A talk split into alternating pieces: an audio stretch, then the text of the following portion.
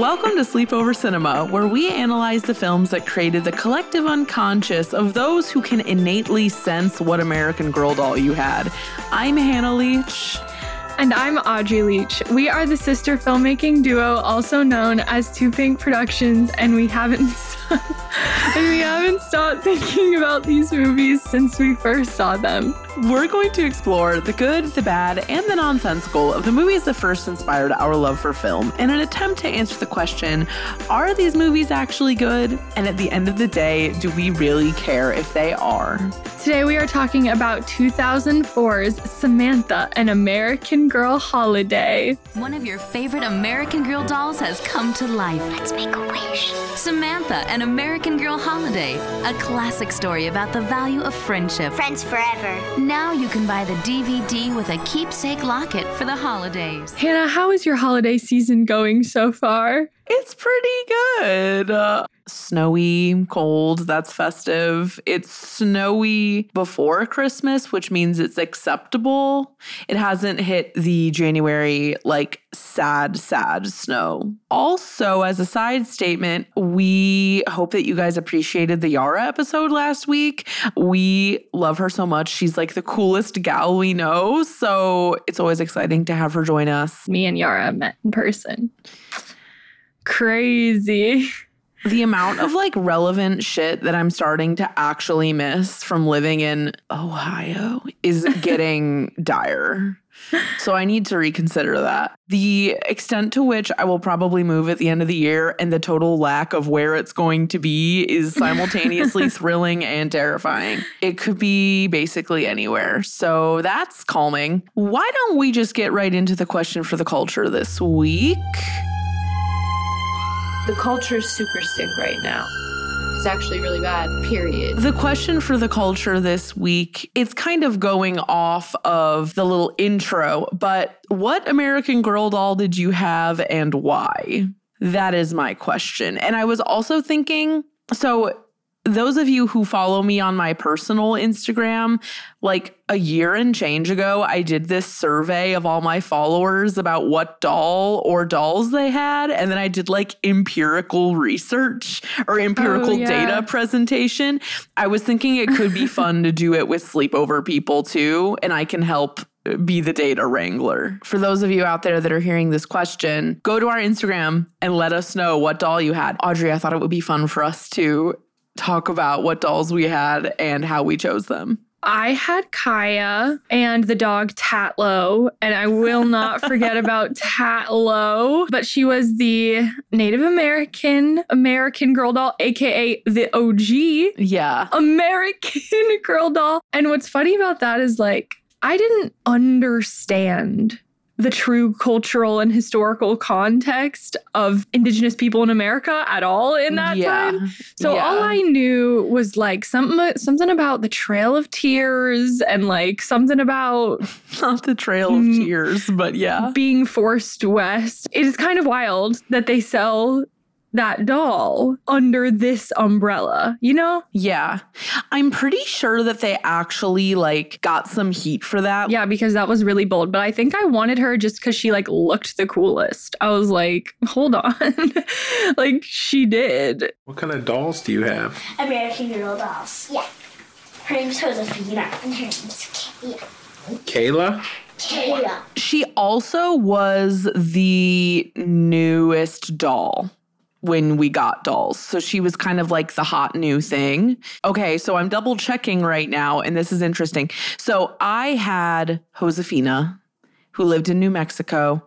I thought she was so pretty. She had beautiful, shiny black hair and earrings. She was the only one that came with earrings like in her ears at the time. She had a goat she had a goat. I don't remember the name of the goat, but her she had like a cute little flower in her hair. Like she just had it all. I just double checked the controversy and this is what I am seeing. So they used Kaya's full first name. Here it's Kaya Aton Mai. Clearly, I'm butchering that. Both of the dolls were set pre colonization and they were criticized for avoiding the topic of genocide through these pre Western contact settings. Like they very much like gloss over a lot of the worst stuff, which is really interesting because they talk about industrial revolution shit in Samantha. They talk about slavery and Addy's stuff. Like, they do get into it pretty often. So it's interesting that that didn't happen in this situation.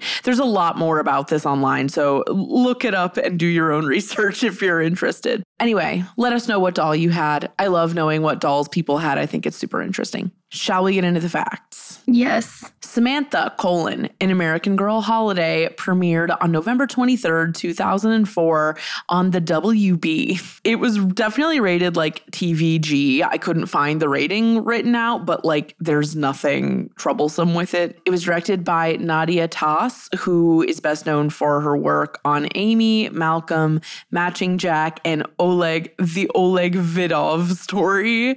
And she also did a bunch of movie adaptations for other American Girl properties, including Leia, who I don't know who that is, but probably past my time, and Felicity. I know that bitch. You do? Felicity? Yeah. That bitch. You're not talking about Nadia. You're talking about Felicity.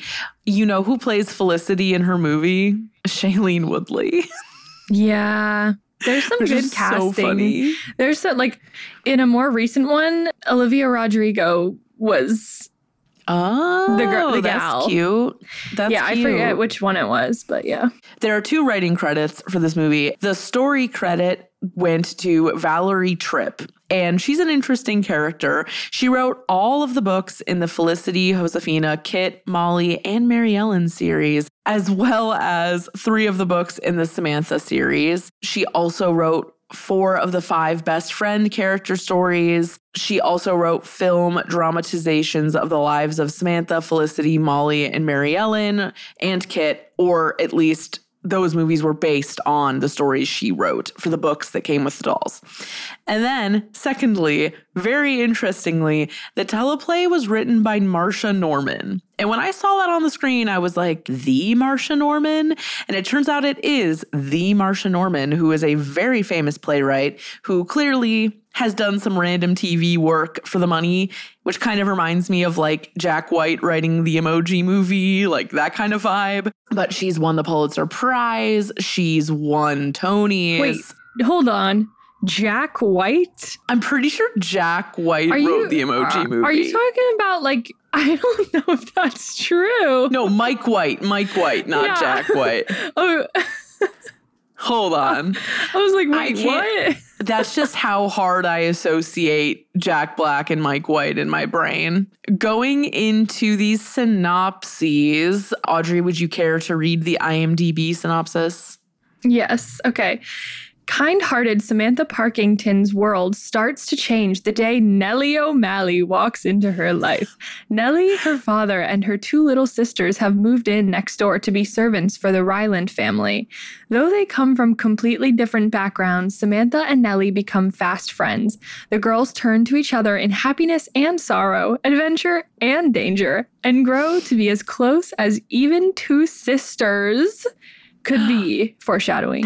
But nothing could prepare them for the life altering surprises that lie ahead. As for the Letterboxd synopsis, it was very much the same, just there was a little bit cut off at the end. And then the Rotten Tomatoes one, ignoring the social code of 1904, a wealthy child befriends three sisters whose family members work as servants next door. The three sisters work as servants, it's not their family members. I have bad news about the taglines. There are no taglines. There's no taglines, and I looked at all the posters and I got nothing. So that's unfortunate for us. Getting into this cast, Audrey, will you give us a tour of this cast? My queen, AnnaSophia Robb, plays Samantha Parkington. She's best known for Bridge to Terabithia, The Way, Way Back. I actually like that movie. Soul Surfer, Charlie and the Chocolate Factory, The Carrie Diaries, Because of Winn-Dixie. Just like an amazing filmography. I do not remember her being in Little Fires Everywhere. yeah. I watched that show. She plays young Reese Witherspoon. Oh, yeah. Yeah. Yeah, yeah, yeah, yeah, yeah. Okay, yeah, it was a minor part. And of course, we have to just mention her hit single, You've Got to Keep Your Mind Wide Open to all the From- possibilities. You got to keep your mind wide open. All the possibilities. And I re-listened to that song today while I was doing the notes, and it is like shockingly bad. Like the song is good, but No, the you- performance is bad. You have to take that back. I don't know if I can. But something else to add to this is that I have this super clear memory of Audrey as a kid. Audrey was like a really silly child. There like especially there's a particular window in my mind where you were really silly, which was like really up through like 7th grade probably. Um and I remember you would sing this song and the lyrics go, "You've got to keep your mind wide open." Believe in what you see like at the end of the chorus and you would sing it as you've got to keep your mouth wide open believe in what you drink it was very much like in a similar vein to when you did the illustration of the people eating alcoholic lollipops yeah. I did a lot of like describing and drawing things that I didn't actually know what they were or what they Yeah. meant. Just There's saying this- stuff. There's this really funny picture. I think it's like a family of bears or something, and they like eat the alcoholic lollipops. And then there's a picture of it like laying on its back with the speech On bubble saying. I am drunk. on a slide. I don't know. So good. Oddly enough, Mia Farrow plays Grandmary, and she is best known for Rosemary's Baby, The Purple Rose of Cairo, Crimes and Misdemeanors, Hannah and Her Sisters. And she's also well known. The most well known, potentially, for being Woody Allen's muse and all of the freaking drama between them. She also dated Frank Sinatra, fun fact. The relationship between Woody Allen and Mia Farrow ended in 1992 when Allen's intimate relationship with Soon-Yi Previn, Mia Farrow's adopted daughter, who was only 21 years old at the time, was publicized, and they are still together to this day. It's hugely a hugely messy family, Yeah. and it is an interesting situation to look into if you have some time to kill, yeah. but it's also scary. I like started to go down the rabbit hole and then I was like, no, no, no, no, I don't have time for this right now. But it seems Yeah. very contentious. He, I mean, Woody Allen is very much generally dismissed from relevancy at this point. But yeah. Yes. Okay, next, Jordan Bridges as Uncle Gard. He is known for Drive Me Crazy, Dawson's Creek, Mona Lisa Smile, and Frequency,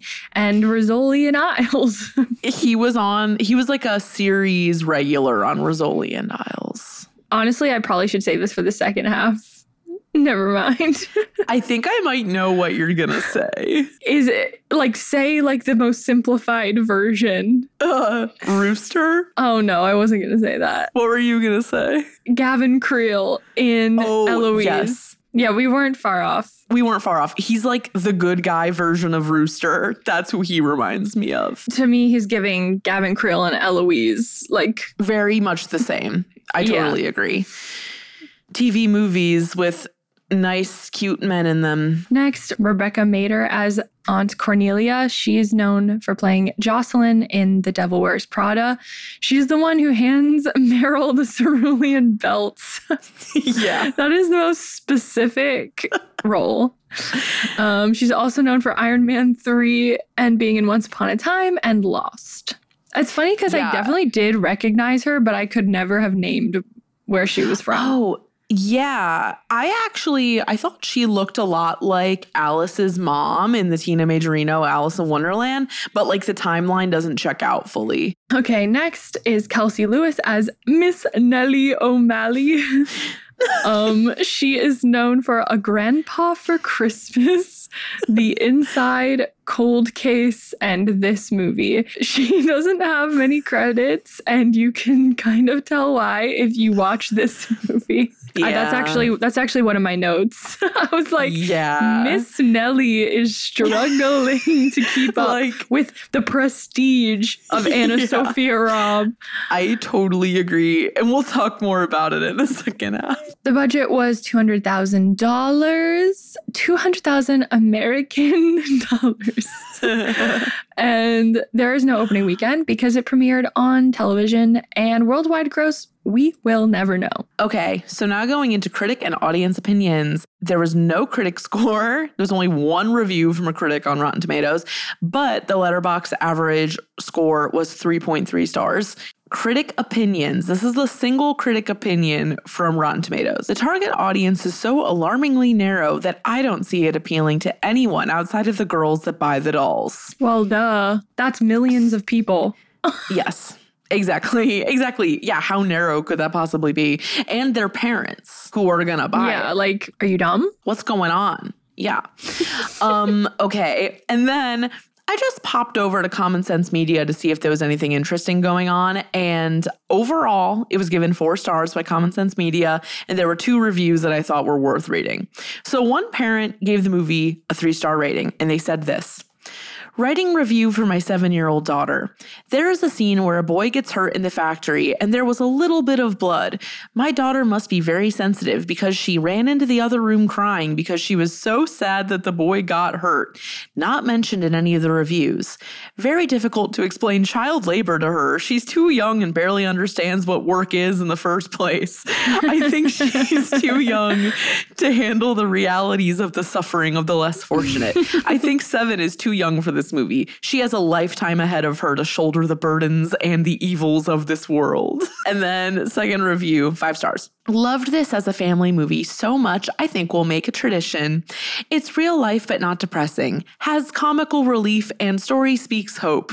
Samantha is a great example of how to face hardship, be a true friend, and help others. The ending is perfect. They're so right. They're both so right. The audience score was 79%, and we've got several audience opinions here. Somebody gave it five stars and said, I watch this every day. I love it so much. Three stars. The writers should have stuck to one story instead of cramming all the books into one movie. Robb was disappointing compared to her performances in Charlie and the Chocolate Factory and Bridge to Terabithia, but it's still a cute children's movie. She's in the the AnnaSophia Robb verse with this criticism. Okay, five stars. Her uncle is hot. He's really smooth though. His face is like extremely smoothed. Is that bad? It looks like he has a blur filter on him sometimes.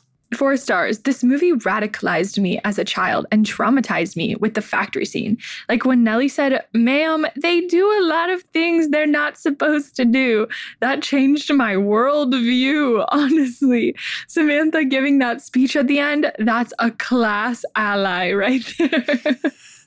I really liked that review because it wasn't just like Karl Marx who, just like Yeah. stupid ass online things to say. Like it still is fairly online, but like it feels genuine to me, which I appreciate. yeah. Is this from Letterboxd? Yes. It's scary to me that someone who has a Letterboxd app could have their worldview changed from this movie. Well, as a little kid though. oh, oh, I guess they're saying yeah as a kid. Yeah. Yeah. okay. Two stars. Why is this movie so gay yet so bad? Uh oh. We're back in that territory. the thing is, like, I don't disagree, but it's also children, so I don't feel inclined to do that. yeah. Like, everybody needs a hard reset, okay? Everybody needs to like be need- forced quit and then restarted because Yeah. we're at the point where we watch anything where two people of the same gender talk to each other and it's like that doesn't mean anything especially in this case because they're like eight they're so yeah. little Yeah, it's true. five stars i want to mainline this movie straight into my veins That one just made me laugh. Cultural context. So I have just like a little bit of like the baseline like lore of Samantha that I wanted to share and then some stuff about American Girl as a phenomenon. Samantha is an only child growing up during the Edwardian period, although American Girl designates her as Victorian. The movie is set in 1904, so keep that in mind. She was orphaned at age five and raised by her wealthy Victorian era grandmother, Mary Edwards, whom she called Grandmary, in fictional Mount Bedford, New York. The themes of Samantha's books include women's suffrage, child labor, and classism. It's 1904. The bright, beguiling Samantha Parkington is as full of energy and ideas as the brand new 20th century. She's thrilled by America's newfangled inventions. And she especially loves the black automobile that her Uncle Gard drives instead of a horse drawn carriage. She was also one of the original dolls released. Like, I think she was in the first six historical dolls, which are like very revered in the culture, if you will. And then American Girl introduced the concept of archiving in October 2008, which is very adjacent to like going into the Disney vault. They announced that they were going to stop making Samantha and her collection, including Nellie, her best friend. And then she was later reintroduced in August 2014 as part of the Be Forever reboot, because even then, even with toys, we're in reboot season. Look at Bratz, for example, the collector line reboot, also the Switch game that pissed everyone off. 18 inch dolls today. They're all 18 inch dolls, but the price of an American Girl doll baseline is $98. And when the dolls first dropped in 1986, they cost 68. So they've been like inflating over time. I looked at their website today and a bunk bed set for one of their newer dolls, historical doll who is like based in the 80s, costs $215, which is why we would always get the Target off brand version of American Girl accessories. But just one more thing. Yeah. So, just side note, in 2007, the brand's Girl of the Year was a special edition doll named Gwen who was homeless and she cost $98. So you're buying a $100 homeless girl doll. It's hard to like deal with the reality of this line of dolls sometimes. Yes. Because like it feels so conflicting. Like they have pretty good intentions. Yeah. In terms of like education, history, and like play. Yeah. Like those three things going together. That's like cool.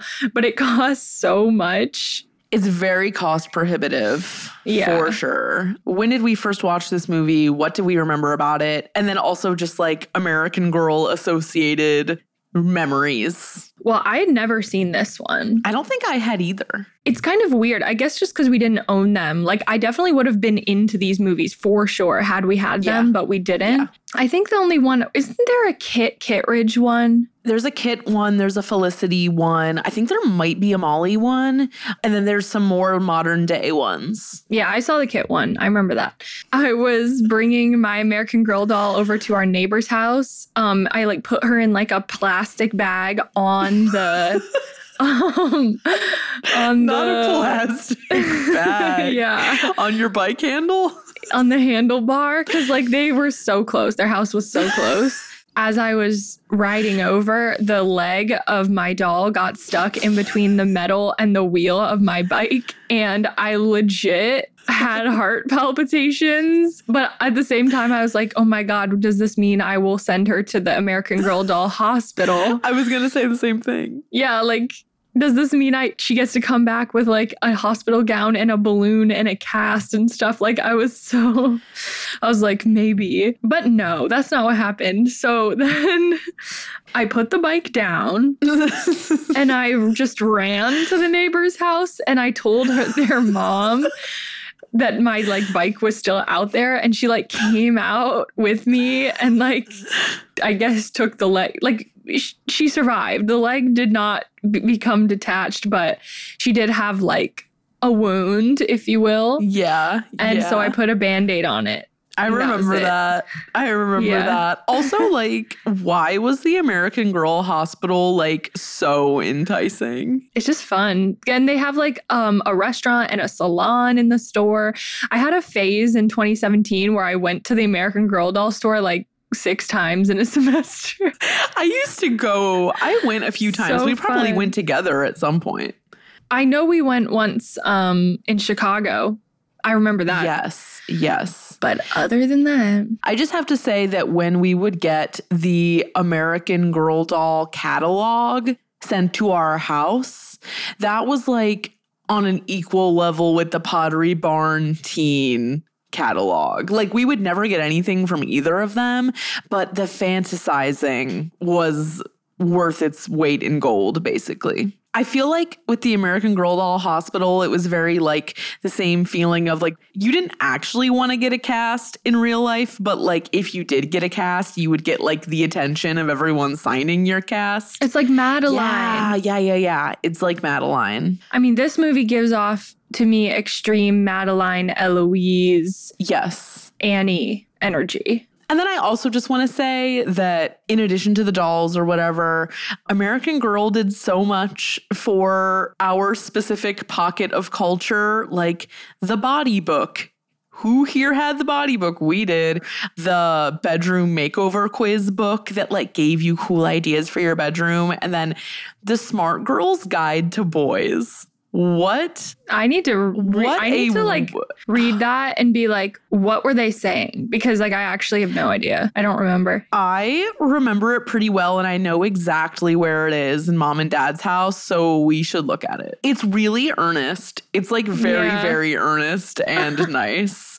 And like the body book just has like full illustrations of boobs and like the growth of boobs and like how to put in a tampon, etc. Doing the Lord's work. There's a lot of American Girl memories. We each only had one American Girl doll, which I believe is a respectable way to live because we knew a lot of people who had a lot of them. So that speaks to our upbringing. I don't really remember people having a lot of them. In Silver Lake, there weren't that many people that had multiple, but in Solon, there were a lot, which I only know because of my survey from a year and a half ago. Oh yeah, I was gonna say like So- I know I feel like I never saw anyone's American Girl dolls. Yeah, no, I have the facts and data. So we're going to take our little break, take a jaunt to New York City in 1904, and then come back and talk about what we have gleaned from Samantha, an American Girl holiday.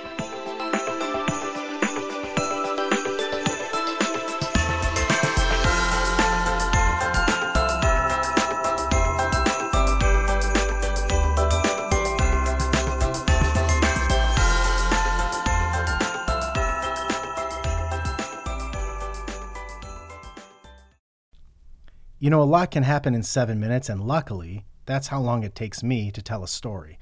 My name is Aaron Califato, and I'm the creator of Seven Minute Stories. I'm proud to partner with Evergreen Podcasts, and I'd like to invite you to join me on this journey.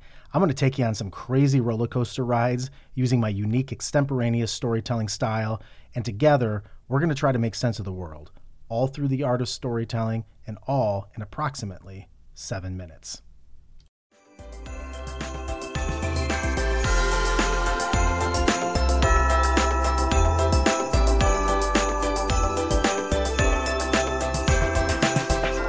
And we're back to discuss what's it called? Samantha American Girl Holiday.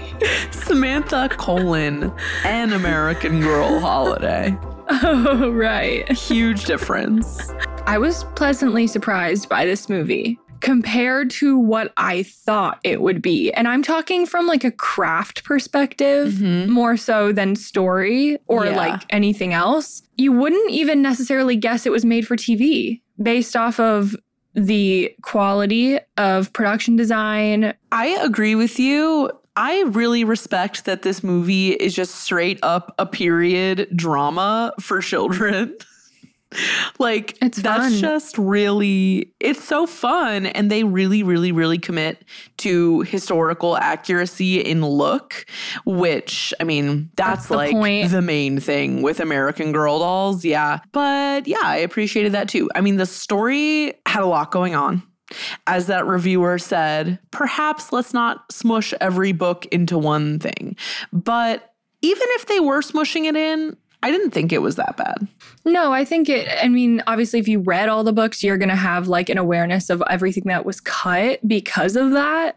But if you don't Yeah. know what was cut, I think it, it functions well. And you kind of you know where it's going to end up. As soon as you find out that Nellie and her sisters are at the orphanage, you know what's going to happen. Yeah. Yes, you definitely know what's going to happen. Miss Nellie, though, she needed to brush up on her acting ah, skills. I was about to say, like, how long are we going to wait before we unfairly criticize Nellie O'Malley? Literally, it's the only thing I wrote in worse because I I wasn't writing a lot of notes for this one, but I just she was really cute, but it wasn't working. Yeah.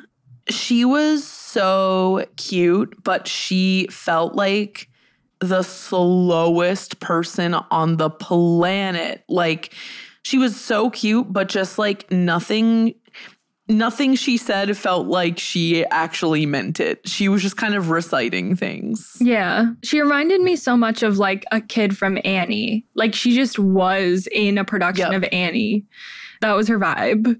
I even double checked like the era of Annie and the era of this movie because I was like, they feel like they're part of the same universe for sure. Yeah, Annie's in 1936 and this was in 1904. So big gap, but I thought that they would be the same or like in the same time, but they aren't. Grandmary is a white supremacist. Straight up. And for the first like half, you're like, oh, she's kind of the villain. But then they like quickly go back on it because both the neighbor kid's mom has a villain moment you know i guess the person who runs the orphanage like the the the antagonist kind of like switches around Yeah, it's very episodic in that sense. yeah we might as well get into the beef Yeah, let's get into it. which is that so we have this family. They don't have accents, so I can't say they're immigrants, but it almost feels like the family mm-hmm. is like immigrant adjacent, like maybe Irish. The dad, I Nellie. mean, Nellie O'Malley. Yeah, like the the sisters, Yeah. but they don't have accents. But I feel like that is what they're going for. Is like this is an immigrant. They wouldn't family. be able to pull off an accent. Yeah. And so we have like this white family of servants. And then in Samantha's house, there's a black woman who's a maid.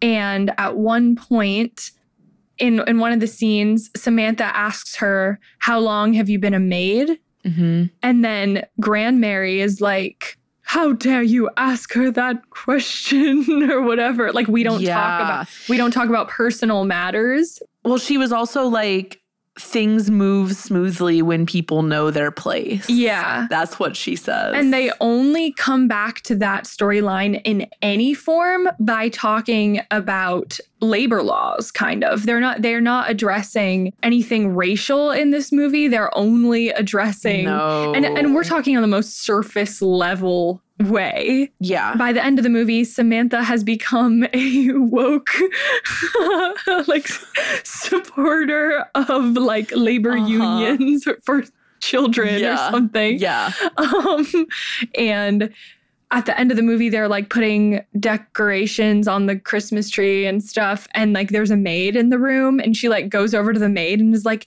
Are you tired? You need to sit down, blah, blah, blah, blah, blah. And it's just like, Oh, Samantha, Yeah. you little rascal. You're such a friend of the lower classes. You're such an ally. Yeah. I actually wrote down she takes up too much space as an ally because she, totally does. I'm like, you are not uplifting the voices. Okay. You are being the voice. No, no, she's not uplifting the voices. She's okay. I hate that I'm about to say this, but is she a white savior?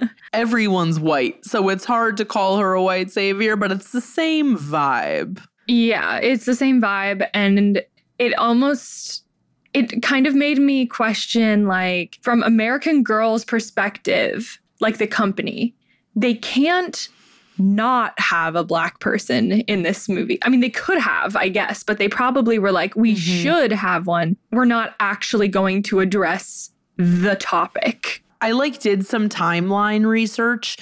and the slaves were freed in 1863 and then then it took like a long ass time for like everything to kick in and then this was 1904 so like if she wasn't born into slavery because she seemed kind of young for that her parents definitely Yeah. would have been so i was just like uh i guess we're not gonna talk about it i mean i guess they're also in like the north so mm, maybe i think people like were less comfortable talking about it in the north just like as a side note, we've seen how that kind of like perpetuation of the of the that idea that the North is somehow less affiliated with this past or is somehow less racist than the South. I actually think that now it hurts us more than it helps us.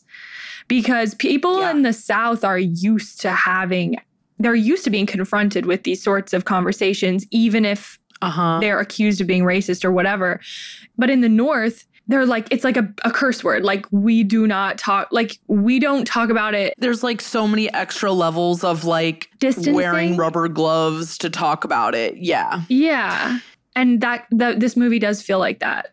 It kind of feels like the corporate and- version of that. white people are just awkward about race Yep. and that's the way it is. I feel so historical with my timelines. Ever since Snow White, I've been on my research, research shit. Oh, did you notice executive producer Julia Roberts? No, It literally said that in the credits, unless it's a different Julia Roberts. it's probably the Julia Roberts. because I was like, I was like, that's amazing. I would totally buy that personally. Did this get didn't this also give you Little Women vibes? I have not been as exposed to Little Women as others in my demographic have been. I think I've seen it once. Wait, which one? The 2019 one? Yeah. I'm kind of an expert now. I've seen every version and I read the book. That is cool. I should probably read the book. it's a good book. I actually really I enjoyed it. You know, there are some parts that are a little slow cuz she gets really into like describing churning butter or some shit, but other than Yeah, that, yeah, yeah, yeah. it's good. One thing that I just want to talk about is so, like, before Samantha gets sent to go to New York City with her aunt and uncle, she like actively hears her uncle and her grandma refer to her as like a burden. I know. And then she's like, she's like, fuck my life. And then everyone just pretends like they never said that. Like, why would you ever say that about a person? Honestly, when I overheard that, when I, when I, o- what the hell? when she overheard the conversation, I was like, I would almost think she would be excited. Obviously, she's not happy that she was called a nuisance or whatever, but she is in part getting what she wants and she gets to go to New York City. Yeah. And she just seems like the type of kid who would want to explore. And Grandmary I think sucks. it's less. Grandmary is a racist Yeah. and makes shit She's just real boring. buttoned up for no reason. Yeah, so I'm like, I feel like she'd be lit, even if she doesn't Well- like the fiance. It's fine. You can still go enjoy your time. Well, it is that like Grandmary's house has all of like the boat and like the boathouse and all of like the memories of her parents. So that might be part of it and too. and Nellie. I think yes. I think the um the orphan being adopted by a pleasant older man trope is partially what ties this and Annie together along with the time period. But here's potentially a hot take. And please poke holes in it if there are holes to be poked. Why is it like such a trope that there are like all these movies for kids that are like about little girls being mad that their like dad is getting remarried or like their father figure is getting remarried. And then it's always like I don't okay this is like truly where Like it gets Parent shit Trap? posty like parent trap but also like I guess it's just like the antagonizing of like the new woman or like the new wife. Yeah, just like why? And it's even true all the way back to fairy tales. There's totally truth in that. I mean, it's not like that's not something that happens like all the time in terms of like Yeah. step mom, step parents, they have to like fight to be like. I just, yeah, I just feel like the girls being jealous that their dads are getting remarried is like overrepresented versus like sons being mad their mom's getting oh, remarried. there's literally none of that. I literally can't think of like any examples of that. There's examples where they can be like, I don't like the guy is a douche. It's Yeah. less about the relationship between the son and the mother and more about like the men being rivals. Yeah. And I just find that to be really like paternalistic, but that makes sense. hmm Yeah, like the patriarchy doesn't want them to care about that. Like doesn't want them to be sensitive about that. We've brought up the patriarchy, people. we haven't used that word in a long time. When, okay, a moment that really got me though, referring to the burden part, when Samantha like drags Nellie out of her house in the middle of the night and she's crying about being called a burden. AnnaSophia brought it. Yeah, no, like an amazing actress. she really She is. is really, really good. She's so good in everything. And she just brings it back to reality. She really does. Yeah. I don't understand how actors do what they do. I'm so impressed by actors. Like, I don't get it. Mhm. I could never. Me too. Okay. And I, I keep bringing up this part, but how did you, how did the moment where Uncle Gard was like, letting Cornelia use your mother's veil was very generous. And then she was like, I, did, it for you. I was like, bitch, I thought you learned your lesson. Guess not. I know. I was like, Cornelia's You know done what? absolutely nothing but fight for your rights before You you, know can even be grateful for them. She's petty though, and I like that. it's gonna She take a lot for Cornelia to prove herself, even if she gets her her right to vote. That's not enough. You gotta she's gotta go above and beyond. That that little bit where um who is it, like Mrs. Vanderbilt or something, asks like one of the suffrage ladies when she was asked like are you going to vote and then she was like i don't know and then cornelia was like well we're not fighting for the requirement to vote we're fighting for the right to vote i was like yeah. what I know. That was a weird moment too. I was like, I thought I missed something. i mean it was kind of interesting i kind of i, I thought it was kind of weirdly nuanced for the movie because Yeah. it showed like there are equivalents to that sort of mindset today for different political issues. But like back then it, there would be women of like Grandmary for example who's like well we've women have found all of these various ways to make a difference and influence without having the right to vote. And so she's like she wants to feel like she's been valid throughout her life like she has made a difference in some mm-hmm. way and then Cornelia's like, okay, yes, but if we have to follow the laws, then we should have a say in who creates them. And it's like, Yeah. nice. It's like, yeah. Yeah. No, it's it's interesting to hear like what arguments could have happened back in the day about Yeah. that. Because you wonder, like, when we were growing up, it'd be like, now what?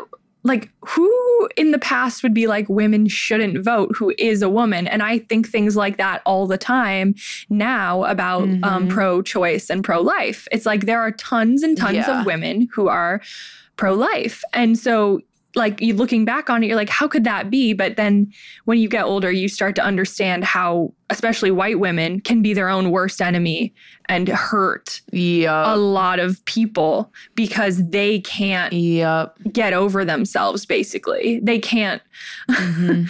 like now that we're talking about like white women shit again, like the whole thing with Samantha like taking up too much space as an ally, I think that that's true in like the IRL world, but I think I think there's actually a really clear reason why they do that, which is that like little girls project themselves onto Samantha, so Samantha taking action and helping Yeah. people is like, it's like the goal inspiration. yeah Yeah.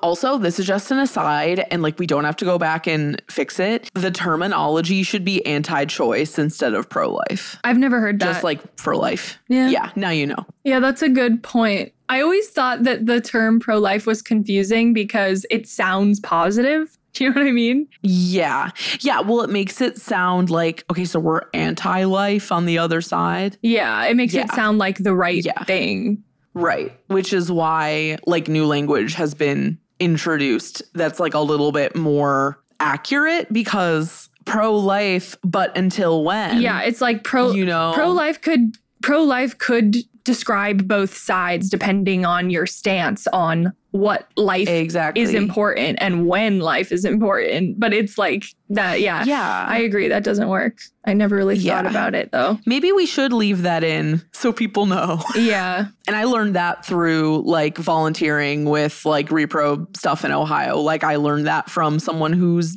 job it is to teach that. First of all, I loved the um the offering plate gag where they I like dump too. all of his coins into the thing. I thought that was charming. I liked that. Yeah. I like that too. I was like, wait, that's actually really clever. And also, because it's like you're helping something and hurting the f- boy you hate at the same time. Like, that's actually clever. You're like, I could get behind that one.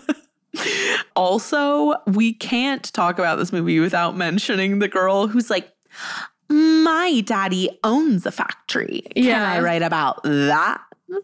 Like, I loved how bad and how over the top she was. all the, the factory scene. We got to talk about the factory That- scene. That had me very disturbed. Yeah. It was disturbing. But I'm glad they went there. Same. I'm glad they went there. I mean, I remember Yeah. like learning about child labor and just being like, it being kind of incomprehensible. So the fact that Yeah. like they actually made the scene in this children's Yeah. movie, that there is like, I have respect for that, even though it's like the most sanitized version of it. But even then, like, he screamed and it wasn't, and they like showed his finger getting stuck in the thing. Like, it wasn't like they were like, oh, yeah, we need a replacement. Someone got their finger stuck. They Yeah. like showed the kid getting his finger stuck, which I thought was. It's like when we watch kids' movies and they're like, this movie doesn't talk down to kids. I thought that was a good moment of not like talking down to kids. Mhm. I also have to mention my favorite line of the movie, which is, I like your pilgrims. Oh, yeah. I was like, wait, what does that mean again? Well, it's because there were actual paper pilgrims stapled to the bulletin board right in front of them. Oh, yeah. and the girl had put up the pilgrims there. I just thought that was funny. Uh huh. if Nellie's bad at acting, her sisters are actively desecrating the theater and film. I know. It's really bad. hmm Like child ensemble in the local production of Music Man level bad. Yeah. I thought the the best part of the littlest sister's portrayal was at the very end. She's in the background eating a cookie. and it was just like she's really enjoying that cookie, like IRL. she was really cute. went Like at least there was that. Yeah, she went full method on that cookie. yeah. Um, oh, and then of course I have to say, of course, the one fat lady in the whole thing is a corrupt orphanage matron. yeah. It's a Hannigan thing. I feel like It's such a Hannigan thing. It's a it's like a typecast want- for sure. You know who else reminds me of that? The animated dressmaker in Princess and the Pauper. Madame Carp. Madame Carp.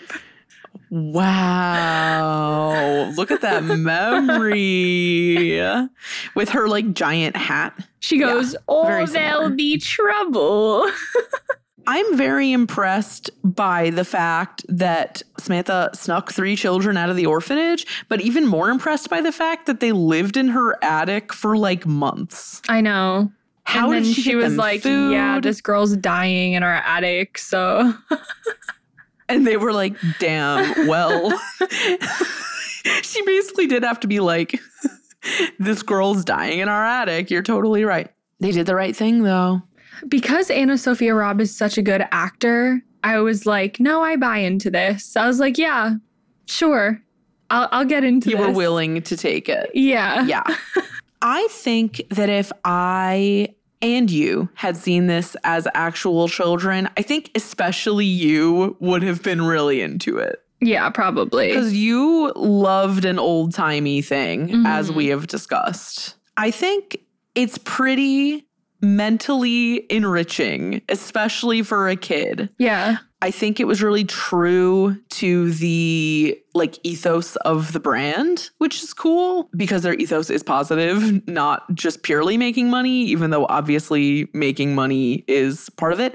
Also, Mhm. it's sort of interesting like what does it say when dolls that are like based in history like are also so expensive? Like it feels like there's this weird like high bar for entry to like education, Yeah. you know? Versus like, I mean, Barbies were considered expensive too for some people. Like even Barbie was like Yeah. too much. But Barbie is Yeah. more accessible than American Girl dolls. And it feels like it should be the opposite almost. Yeah, like were the dolls that expensive to produce? I really doubt it. But that was like a, and it still is, but especially when we were kids, it was like a very untarnished, like luxury brand. Yeah. And it's like, it's because it I has this connection to collector's items totally. and less just like, this is a toy. It's more, it's more on the side of collector's item than it is to toy. Yeah, definitely agreed. Like, why else are you going to have like a $200 hand carved bed frame for your doll? Yeah. Like, it doesn't fully click. So, was the movie good? I mean, if you're looking for holiday vibes and or Christmas cheer, it Mhm. definitely gives it to you by the end. Also, though, this movie's really bold to call itself an American Girl holiday because there's only like three minutes of the movie at Christmas. It's really Yeah. not about that. It's a Christmas movie in the same way that Harry Potter is a Christmas movie, Yeah. basically. They should have called it Samantha Woke Lady. Samantha, the uprising. Samantha Labor Unions. Samantha unionizes. yeah. Do you think it was worth watching? Yes, I do. I actually do agree. I feel like it made me curious about some history. It was entertaining. There were lots of good things, lots of entertaining bad things. That's kind of an ideal situation for a sleepover cinema movie. Yeah. And usually I feel like all the ones that we haven't seen, we usually say no, it's not worth watching. Like pretty much all of them. But not this one. yeah, no, this one was very good.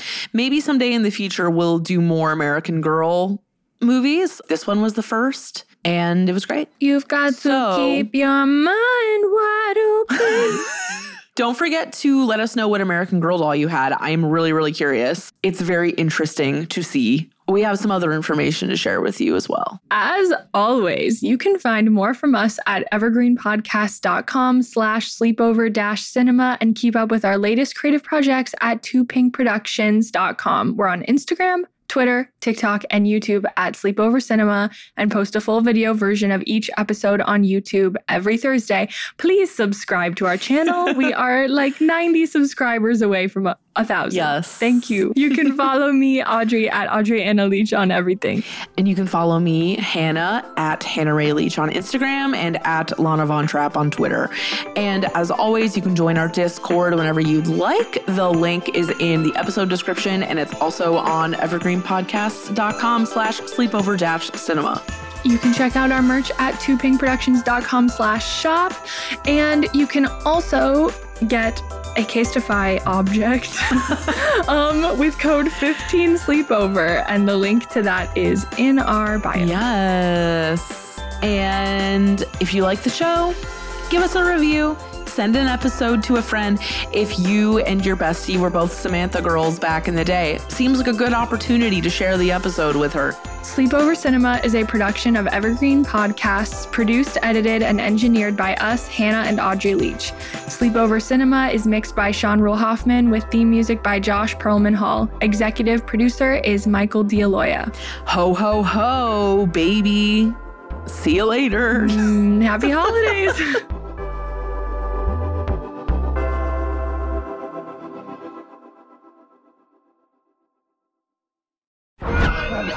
You've watched them in unforgettable adventures, love affairs, and tragedies. Now it's time to hear their own remarkable stories. From the makers of Death of a Rock Star and Death of a Sports Star, this is Death Ready of a Film Star. and action. Starring Heath Ledger, Marilyn Monroe, Chadwick Boseman, Robin Williams, Carrie Fisher, and Bruce Lee. Search for Death of a Film Star in your podcast app. You've seen them tell stories. Now it's time to tell theirs.